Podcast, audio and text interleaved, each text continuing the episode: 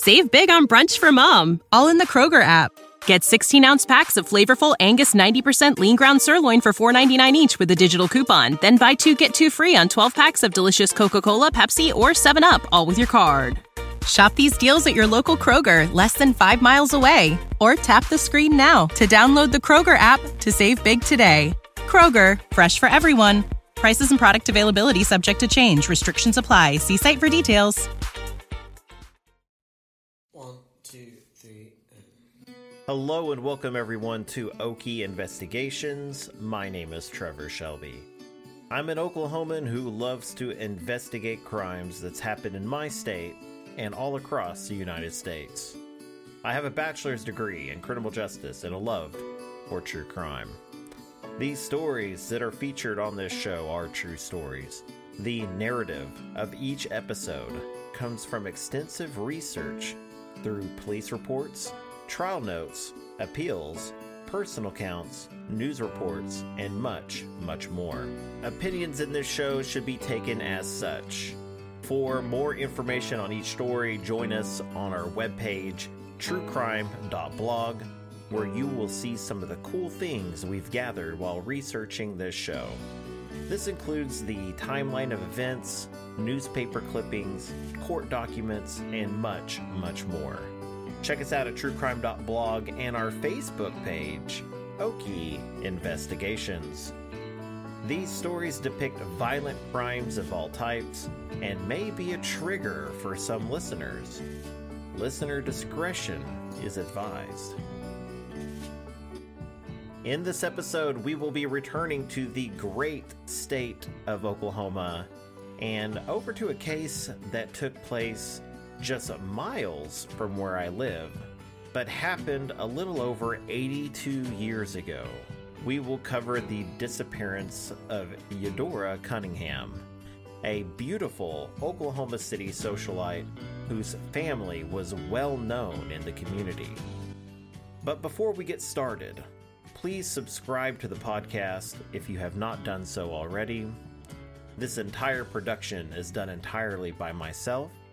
This includes the research, writing, recording, editing, graphics, social media, and promotion in a nutshell. So, this one act can help us out quite a bit. Plus, when we have new episodes, you will be the first to know. Now, enough self promotion. Let's start the story. March 7th, 1939. The Stokes Family Realty Company was owned by Mr. and Mrs. Stokes. Stokes Realty worked together with their son in law, Roger Cunningham, who was a FHA inspector. They would work up and get homes ready for sale, and Roger would go in and inspect the homes to make sure everything was good to go to receive a loan. On this particular day, Roger was helping his in laws with a different business matter. On one of their most recent properties, one of the workers was injured while on the job. Roger was there at the time and he had to be called in to testify in front of the Industrial Commission to what had happened. Afterwards, he met with his in laws to discuss the case. Mr. Stokes asked if Roger was on his way to take his wife, their daughter, Eudora, home now, and Roger's face fell instantly. He told the Stokes that Eudora had left home.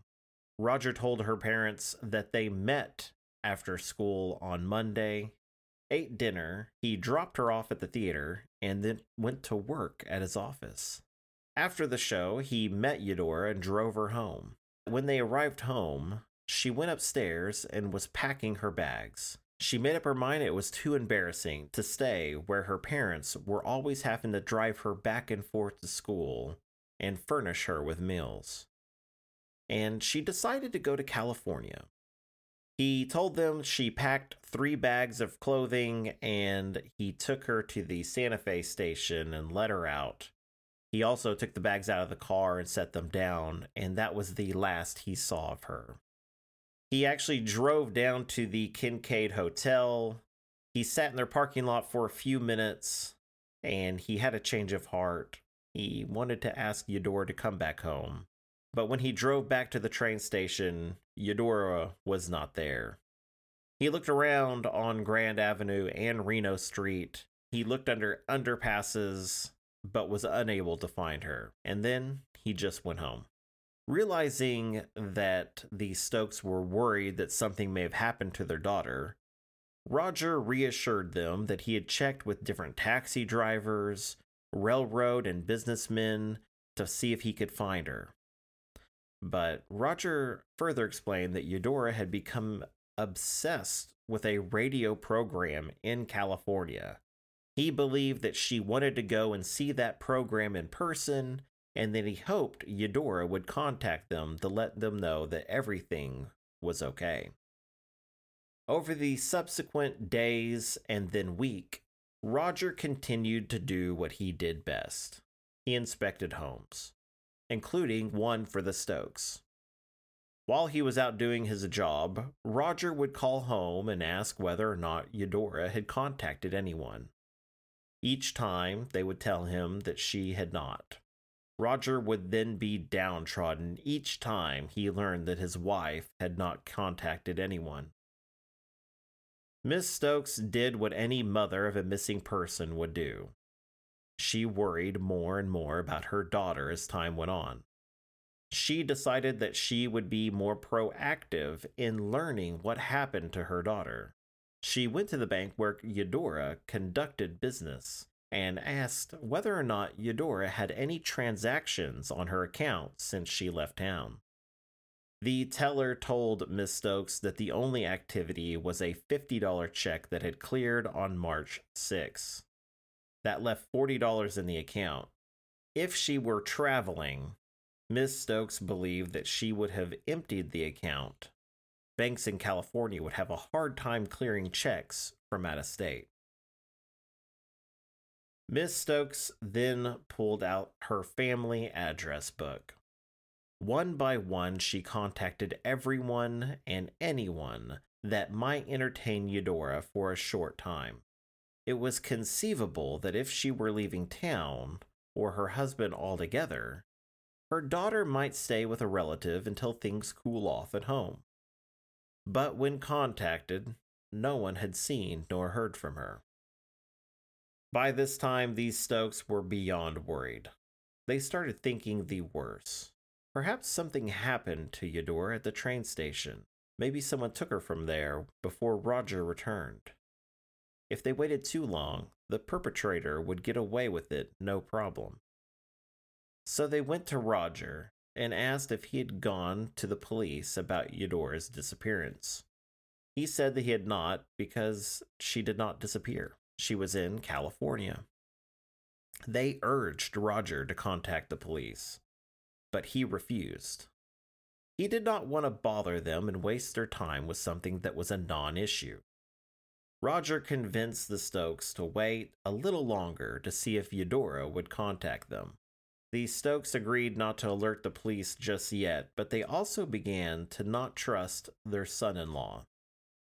Wanting to see if the story was true, Mr. Stokes checked Roger's schedule and knew when he would be out of the house for work. Armed with an extra key, Miss Stokes entered the beautiful home of Roger and Eudora Cunningham.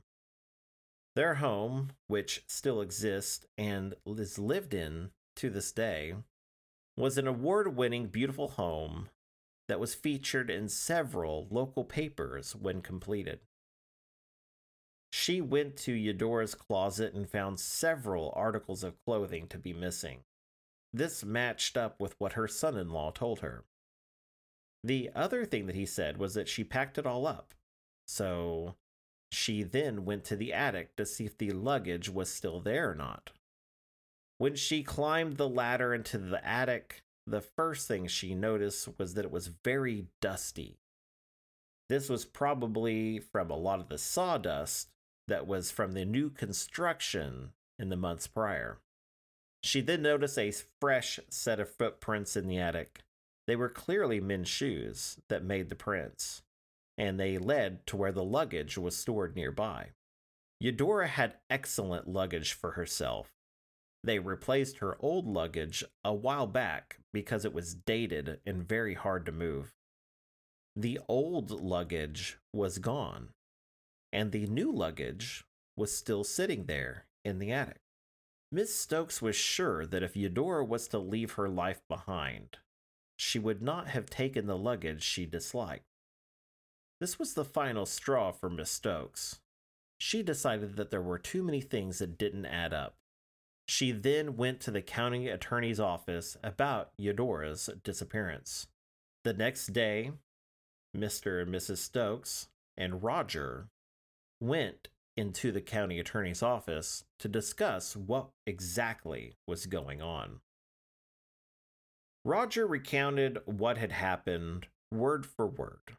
He changed nothing in his story and suggested it was just silly to go looking for his wife because she would probably contact them soon to let them all know that she was okay.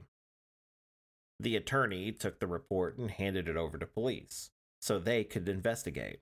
They would look into the train station and see if any witnesses knew if Eudora had gotten onto the train to California or not. After this, Roger became a little more distant from his in laws. He didn't want to bother the police with this matter, and they had done just that. He had told them repeatedly it was likely that Eudora would contact them soon, but everyone's patience was wearing thin at this point. On March 18, 1939, Miss Stokes received the one thing that everyone had hoped for a telegram from California.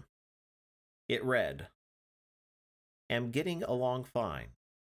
Hope you are too. Tell Roger love. Endora. For a moment, this telegram brought a tremendous amount of relief to Miss Stokes. But when she reread it, there was one glaring typo. Eudora's name was misspelled.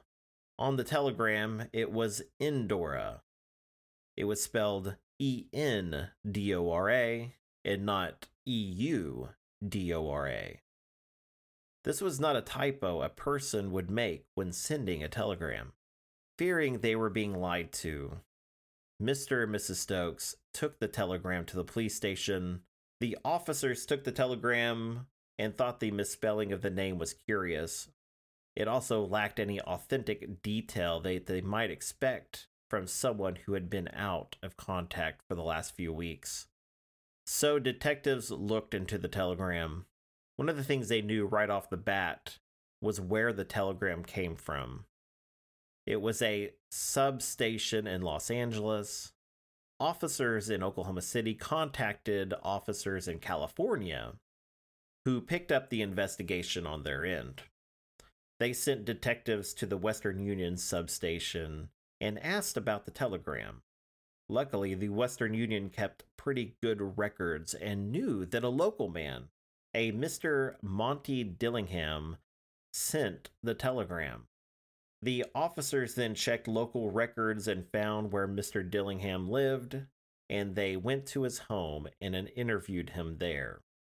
At first, Mr. Dillingham was reserved with the questioning. He didn't know what was going on and didn't want to get into trouble.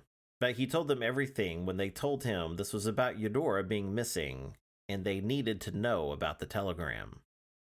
The day before, Mr. Dillingham received a letter from his old friend Roger Cunningham. It was an urgent letter that came with some instructions. He told them what it said Spike, please send this straight just as fast as you can get to the Postal or Western Union substation, where you are not known. Destroy this letter and keep this to yourself. I will explain someday. Please, please do this for me, Roger. And in the corner it read, I sure hope things are looking better for you and that you have a chance to make it out there. You may have to find a spot for me. Do not tell Harry or Stormy. Raj. Mr. Dillingham told authorities that he believed that Roger was in some kind of trouble, but he didn't think it had to do with his wife. On March 20th, 1939, officers went to the home of Roger Cunningham and brought him into the police station for questioning. Detectives and the city attorney all confronted Roger with the evidence that they had gathered. No one that they could find around the train station remember seeing Eudora or Roger at any time. They then brought up the telegram. At first, Roger denied knowing anything more about it, but when they told him that they knew that it was Mr. Dillingham that had sent it, Roger lowered his head and admitted to having it shipped. Rogers stated that he knew it looked terrible, but he wanted Eudora's parents to stop worrying about her because he felt like she was okay. By this time, officers had become quite suspicious of Roger and his actions. While they interviewed him at the station, they also searched his home for any signs of Eudora. Although they did not find anything, they could confirm the details that Miss Stokes relayed to them. They looked at the footprints in the attic and did not see any that looked to belong to Eudora, who supposedly went up there to retrieve the luggage. Around this time, A.G. Odom, a building contractor, contacted police about something he saw around the time of Eudora's disappearance. Several times he spotted Roger near a ditch in the 3600 block of Northwest 11th Street. They had just dug a sewage line in that area recently. One of the times he spotted Roger in the area, a woman was with him, but Mr. Odom was not sure who that woman was. With this new clue, detectives took Mr. Odom to the ditch in question, and then they began to take long poles and probed them into the earth to see if anything or anyone was buried beneath. After a few hours of this, they found nothing. The county attorney was convinced that this is where Eudora was hidden. He would have loved to found her alive, but he believed that there was little chance of this happening. Frustrated, he confronted Roger with this new evidence and their suspicions. Roger's reaction was not entirely expected. He looked shocked. Roger was real quiet, and then he started confessing to what he now said was the real story. Thinking quickly, the county attorney made Roger write down his confession.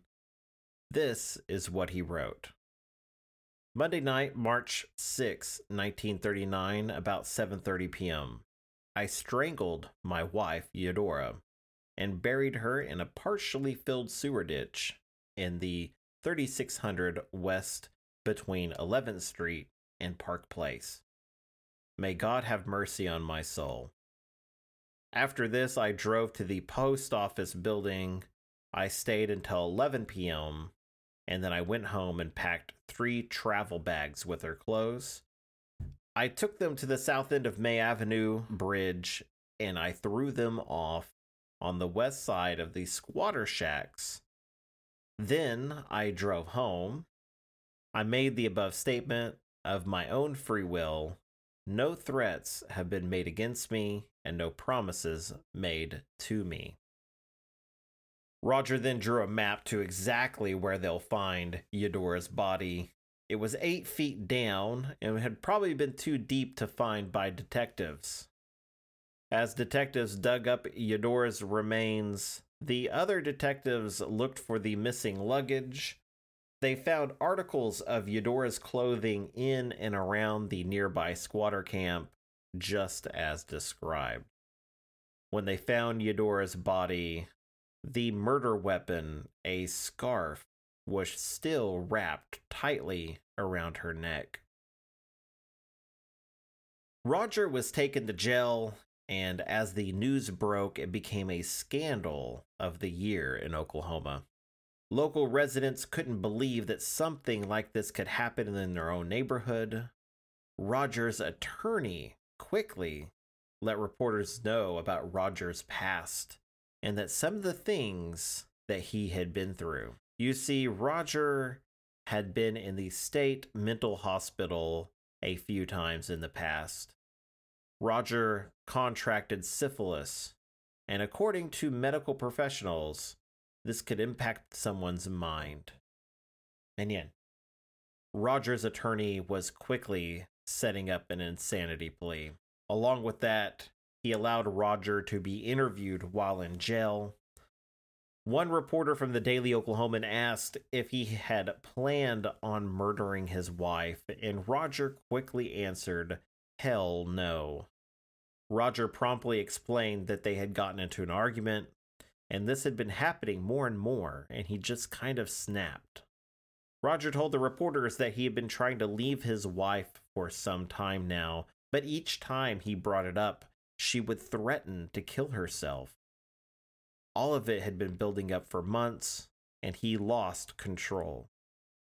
Roger was able to enter his plea to the court on April 3, 1939, less than one month after he murdered his wife. He pled not guilty for reasons of insanity. The trial was set for October of the same year. Roger spent this time in jail, mostly in his cell. He would read any and every book he could get his hands onto.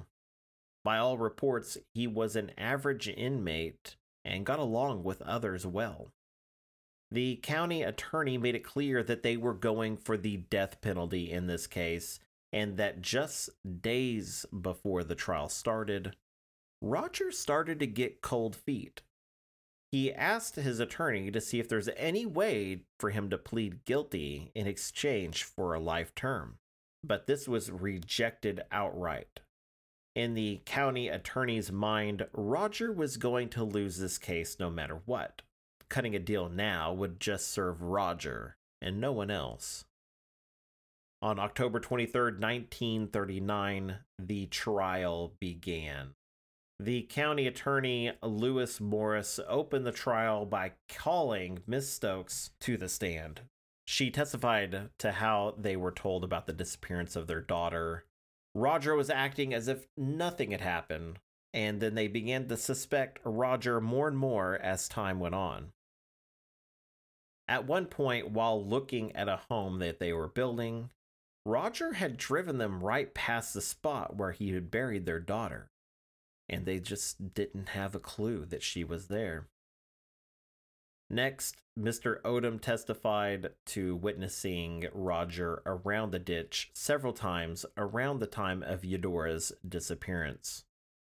After that, they brought in medical professionals who testified that Roger was sane at the time of the murder. They tested him for syphilis, but he was negative on all accounts. They believed it to be true that syphilis can damage the mind over time, but this did not happen to Roger. The prosecution also introduced the telegram and confession as evidence. This removed any doubt from jurors that they had about the murder. At each step, the defense tried to paint Roger as this man who was unstable and capable of doing anything. He was not in control of himself at times, and that there was nothing Roger could have done to stop himself. They were not going to try to convince the jury that Roger was innocent, but what they wanted was for Roger to have a chance to live out the rest of his life in jail and not receive the death penalty. The defense begged the jury for mercy. There was no reason for Roger to kill his wife. They loved one another, but something snapped in Roger and he was no longer in control. They then described what it was like to be put to death in the electric chair, how a person would have to be shaved so that the electrode make contact with the skin. He described prison life on death row and that they would be condemning a man to an unreasonable fate. The jury was given the case and they quickly came back with a verdict of guilty. The punishment was death. Roger was immediately taken to death row. His attorney tried for a retrial and appealed the decision, but the higher court didn't see any reason to change the verdict. Roger had received a fair trial. On November 15th, 1940, Roger Cunningham had been prepared for his execution. His hair had been shaved, and he ate his last meal of venison steak, scrambled eggs, toast, jelly, and coffee. At midnight, Roger was brought into the death chamber. They asked if he had any last words. He shook his head no. They strapped him down, and just a few minutes later, he was dead. The outcome of this case was debated for many years to come. Some medical professionals believe that Roger's past was enough to show he was mentally unstable, and he should have served a life sentence. Over time, this case was all but forgotten in Oklahoma history. Join us next time as we look into the spooky side of things. That's right, October is right around the corner. And we have some strange tales for you all coming. Make sure to subscribe so when we have new episodes, you will be the first to know. I'll see you all next time. See ya.